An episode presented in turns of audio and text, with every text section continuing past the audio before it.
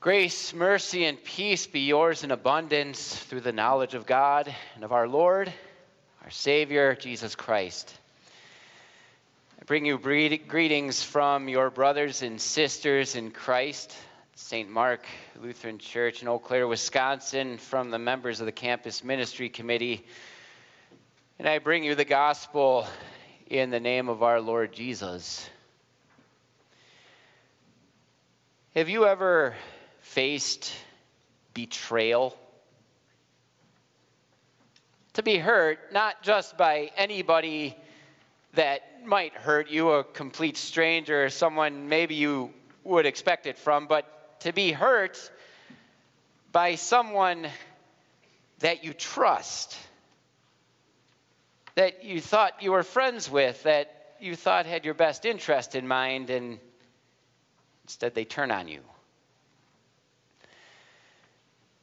Over the last couple of years, um, people who keep track of this sort of thing have noticed that there has been a massive decrease across our institutions of higher learning, colleges and universities, massive decrease in enrollment of undergraduates. The New York Times um, article reported that well over a million students under what would usually be expected across our nation in their universities are not there. And while there are probably a lot of reasons that come together to contribute to that shortfall in overall enrollment, one that this article focused on was especially the concept of institutional betrayal. Institutional betrayal is something where the, the institution at large, in this case the, the college, the university, does something to greatly impede upon the trust, upon the well being, upon the safety of those who would otherwise depend on it. People who are about to attend college usually put a lot of time, a lot of thinking into their decision as to not only whether to attend college or not versus going right into the workforce or other options they may have, but into which institution in particular they choose what are the offerings that they have? What are the major majors or major I, I might be interested in pursuing? What opportunities will they give me after graduation? What sort of experience on campus will i get during my, my campus and academic life there? And when we talk about institutional betrayal a, a lot of things that, that come to the the forefront are, are, maybe students who are getting there on campus and they're really getting less than the college experience that they had expected and hoped for. Maybe rules that they see as, as far too restrictive of, of what they had expected. Or, or on the other hand, maybe in some cases, students who had, who had expected a, a degree of level of safety or, or certain rules and um, you know marks that the institution sets forth and they're not really strictly enforcing it as well as maybe the student might like. Or, or in a completely different respect, maybe an institution that denies culpability or even any sort of responsibility or concern about uh, perhaps an assault that takes place on campus or, or certain inve- uh, events of, of bullying, of hazing, or that sort of thing.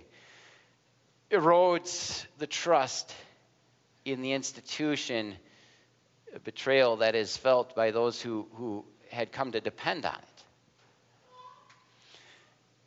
If you want to talk about a young man who was greatly affected by institutional betrayal, look no further than the first reading from Genesis 45 today in Joseph.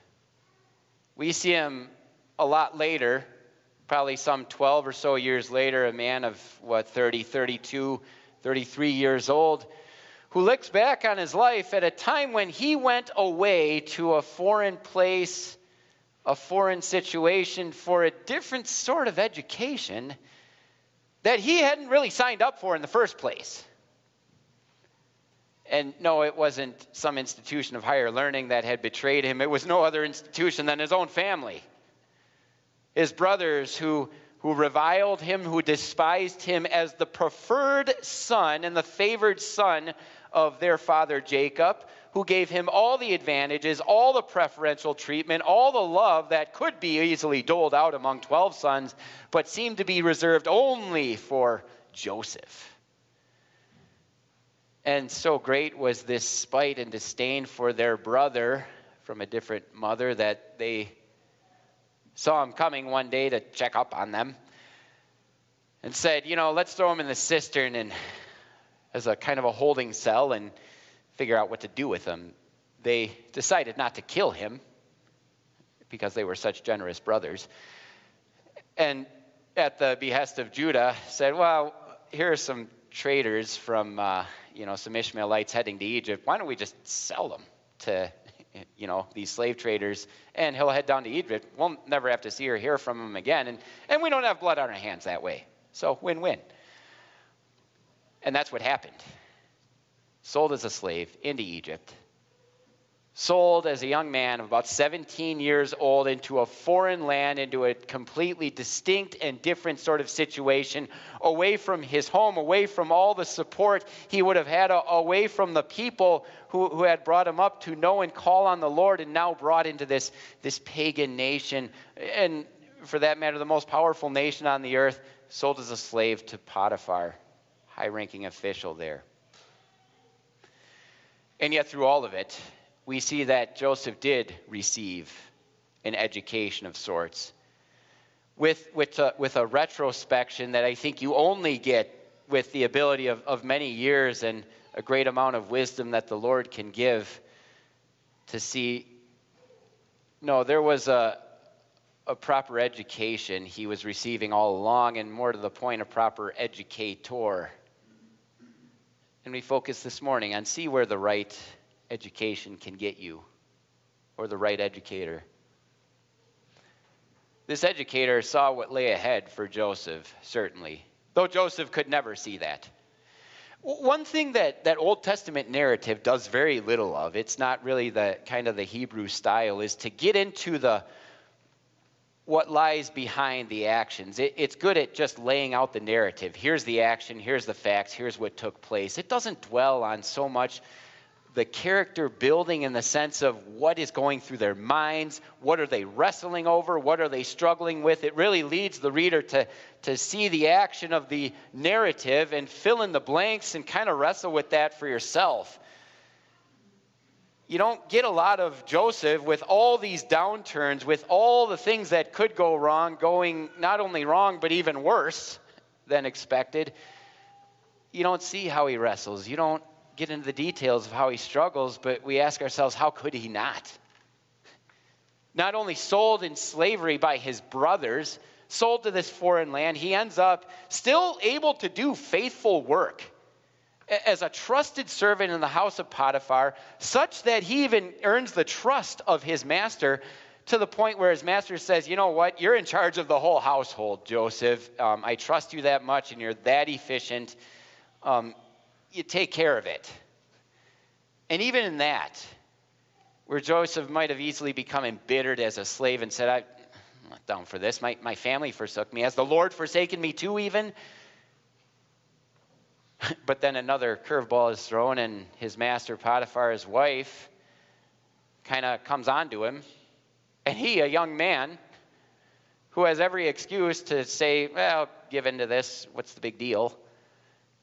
Resists, says, How could I do such a wicked thing and sin against God? And she turns on him, makes up a lie, and says, He, assault, he tried to assault me. Now Joseph gets thrown in prison and he's left to rot there for two years. Two years. And even, even as it gets worse from there, he, he ends up with a couple of cellmates, you know, most notably the chief cupbearer of Pharaoh. And he notices one day something was troubling him, and he had this, his, this dream that he just couldn't get over. And Joseph was able to tell him, uh, What's your dream? And, and by the Lord's power to say, Oh, your dream means that in three days you're going to be lifted up by Pharaoh and reinstated to your position. Please remember me when that happens. Well, all of it happened and Joseph said, except the cupbearer says, Well, maybe I won't bring it up just yet. And the convenient time becomes two years later when Pharaoh finally has his dream. Every reason to become embittered, every reason to hang it up, every reason to despise and hold the grudge against his brothers, every reason to toss up his hands and saying, What, what good does it do me to follow the Lord? To live according to his word? Why should I still call on the name of the Lord or put my trust in him? Look where it's gotten me slavery and the depths of despair in this prison cell. Joseph had to probably wonder as a young man where's it all going? What's the point of it all? But the great educator who knew it all saw the big picture. And he knew all along what lay ahead for Joseph. See, to us, the Lord gives the present time as a gift, a blessing to serve him, to call on his name, and, and to follow and, and obey his commands as we live in this world. He gives us the past to look back on, to learn from, to reflect upon, and to repent of when necessary. But the future is left only to the Lord. And I think that's a good thing. The Lord, in His wisdom, knows I don't think you want to know your future. You wouldn't like it and you would run terrified from it. But I see the big picture and I have the education and the training in store for you that's known only to me, and I will refine you through it. Put another way, if you want to make the Lord laugh, tell him your plans that you have for your life and your future. Or, as my professor in college used to say, you have no idea how much good, excellent advice I've given to the Lord over the years and he hasn't taken any of it. So it would be with Joseph, who would have chalked it up to this. But through all of this, the Lord had his dear child, his son Joseph, by faith, that is, situated perfectly to arise and ascend to this position of authority that the Lord had great plans for. And we'll see what a significant position that would be when Joseph, the time comes, is able by the Lord to interpret this dream that is disturbing Pharaoh of all people and able to tell him, you know, your dream means there's going to be seven years of incredible plenty and bounty in this nation, and it's going to be followed up by seven terrible years of famine. So bad that you're not even going to remember the seven good years. Pharaoh, if I may, should designate a wise person to be in charge of this and store up the grain from the bounteous years to use during the lean years. Pharaoh says, You're the guy. Congratulations. Joseph, from the, from the depths of the prison cell, a slave in Egypt, now ascends to the next to the throne of Pharaoh in Egypt, second ranking in the most powerful nation on earth with all this authority and power that is given to him. The Lord saw it all from beginning to end, had a plan not only for Joseph, but, but for a lar- much larger um, purpose that he had. As we see Joseph now, years later, looking back on this, reflecting on this, we see a man who, who's very different, a man who has been trained, who has been refined, who has been matured through all of this, and though we don't see really a lot of grumbling and complaining, it doesn't really get into that whether he did or not. But you see a man who is able to look back with some retrospection and say, the Lord had a good purpose for this. Did you catch it in the reading? Three times Joseph mentions when he reveals himself to his brothers, God sent me here. The Lord sent me ahead of you. So this comes about when Joseph, you know, this, he's in the midst of these seven years of famine, and it's so widespread, not just to Egypt, but to the whole ancient Near East, including the land of Canaan and his own family. And so Joseph's brothers now are sent by Jacob. They said, the word is there's still some grain and food you can get, you know, in Egypt. Why don't you go down there? And Joseph is the one they run into. And he doesn't reveal himself the first time. He sends them back. He keeps a prisoner behind until they bring the other preferred son, Benjamin, Joseph's brother from, from Rachel. And it's finally after he can't take it anymore that he sees maybe there has been some repentance, some change in heart among the brothers. He shows himself, makes himself known, and that's right where the reading picks up. And he says, You know, don't kick yourself, don't trouble yourself, don't be afraid. What must that be like? I'm Joseph, I'm your brother. We thought we were rid of you. Oh, it's truly going to come down upon us. And he shows them mercy instead. He shows them grace. He shows them forgiveness. He reassures them and he says, God sent me ahead of you. God sent me here. He's placed me in the perfect position just for this time so that you may be cared for. Go and tell my father, our father, that, that I am still alive, that I am high ranking in Egypt, that you're going to be taken care of because the Lord has deliverance for you and our family to live here in Goshen by me. Deliverance is really the name of the whole plan, the name of the whole story. On a couple of levels, I think we see Christ in this account. First of all, we see Christ, I think, in the person of Joseph, who, more than anybody else in the book of Genesis, is as much a Christ like figure as we see. A man who goes from a favored position down to the depths of, of humiliation and is humbled completely who is now ascended and raised up to, to a very high position of authority, who is exalted, and who is put in this position specifically for the work of delivering people and saving many lives. That's the Lord's doing. That was the Lord's plan. And we see in Joseph a, a reflection of a, a descendant of this family of Joseph's who would come many, many, many hundreds of years later in the person of Jesus Christ, who would be God's chosen son. And deliverance would be the one thing on Jesus' mind. Not deliverance from poverty or starvation, not deliverance from famine, but deliverance from damnation. Deliverance for a whole world of people who are alienated from God whom the Lord created and blessed with this world, that, that they might know him and love him and call on him and be called children of God. And this world turns on him and this world rejects him. And they set themselves up against their God and Creator as an enemy, as hostile, as dead, and despising him. And we see this with their treatment of the Lord Jesus, don't we? John the evangelist, says he reflects on it in his uh, opening chapter of his gospel account, he talks about the eternal word, Jesus made flesh. He became flesh and made his dwelling among us. And he has this to say He came to that which was his own, and his own did not receive him. And it goes from there all the way to the rejection, despisal, even the people who should know the best, Israel, and, and the Jewish leaders who instead of receiving him and directing, here's the Christ, here's the Savior, nail him to a cross.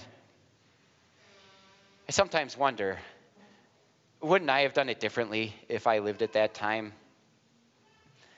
To be honest, sometimes I'm not so sure I would have.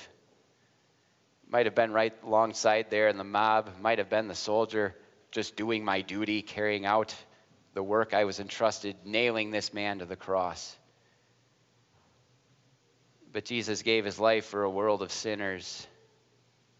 He gave his life to those who rejected him and despised him and scorned him and would have nothing to do with him, so that you might be delivered from all sin, from death, from the power of the devil, with his own holy, precious blood and his innocent suffering and death, that you might be his own and live under him in his kingdom.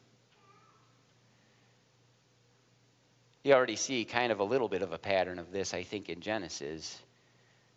But it affects directly Christ. Joseph has the understanding at this point in his spiritual training and education that the Lord positioned me here for a reason. Not just the saving of many lives, that is, all these nations and peoples in Egypt and around Egypt, but specifically for the family of the promise. This is kind of what Genesis is and the whole Old Testament.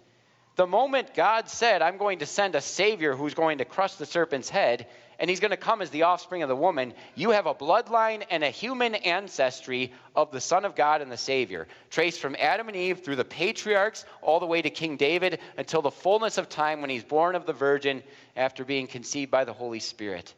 Jesus, our Savior.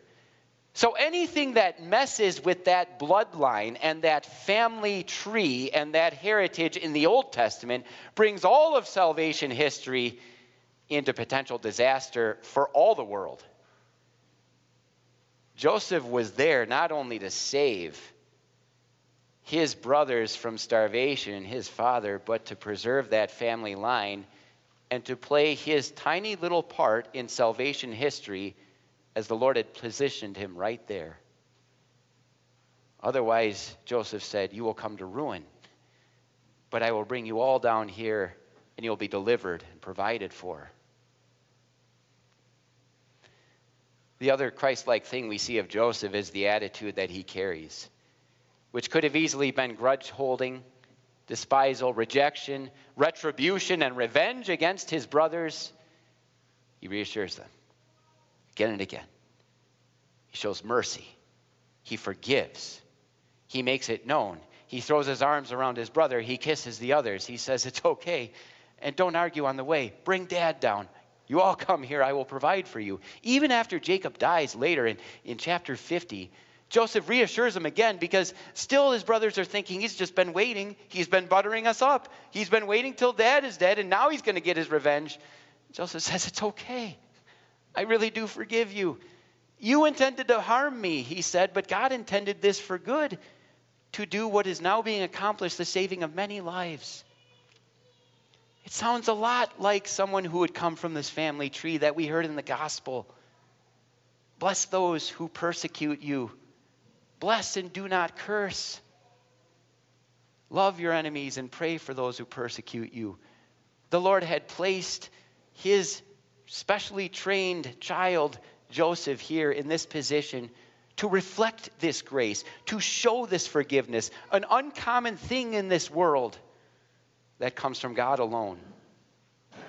You, my brothers and sisters, are recipients of this mercy. You are recipients of this grace. You are a congregation of believers stationed here in this dying world, in the midst of this city and this town, in the shadow of this campus in front of you. And the Lord has placed you where He has for a reason. Why? I can't give you those answers right now. For what purpose? Only the Lord knows, and maybe through many years of retrospection, looking back, may we come to understand. But all the same, He's placed you where you are among the people that you have coffee with, that you go to dinner with, among the friends that you have, among the family you're in, among the roommates that you have, the people in your class. It's for a reason. There's an education through the gospel that the Lord gives to each and every one of us. The writer instructor is our Heavenly Father and His powerful work of the gospel of Christ through the Holy Spirit. And you and I are recipients of it all. Though we may see a, a downturn currently of undergraduates in our institutions of higher learning, you know as well as I do, it's still a ripe field. Many in this world, many who do not know the Lord, and yet your sons and daughters, or you yourselves, are situated there among them, with them, in their living rooms, in their dorm rooms, in their classrooms. Continue this work, brothers and sisters of campus ministry uh, see the fields that are ripe, and not only in campus ministry, but in your own lives. Be the bearers of Christ to this dying world to bring the deliverance that Jesus has brought to the whole world the word of forgiveness, the message of life and peace and salvation. In this way, we see what an education the great educator our Lord gives us. Even as you do that, pray for us as we do this work in the Midwest, your brothers and sisters throughout the Synod who do this work throughout the world through our missionaries. It is the one church, and God's put you in this little corner for a reason. see why that is. Receive this education. And may the Lord bless us all to that end. Amen.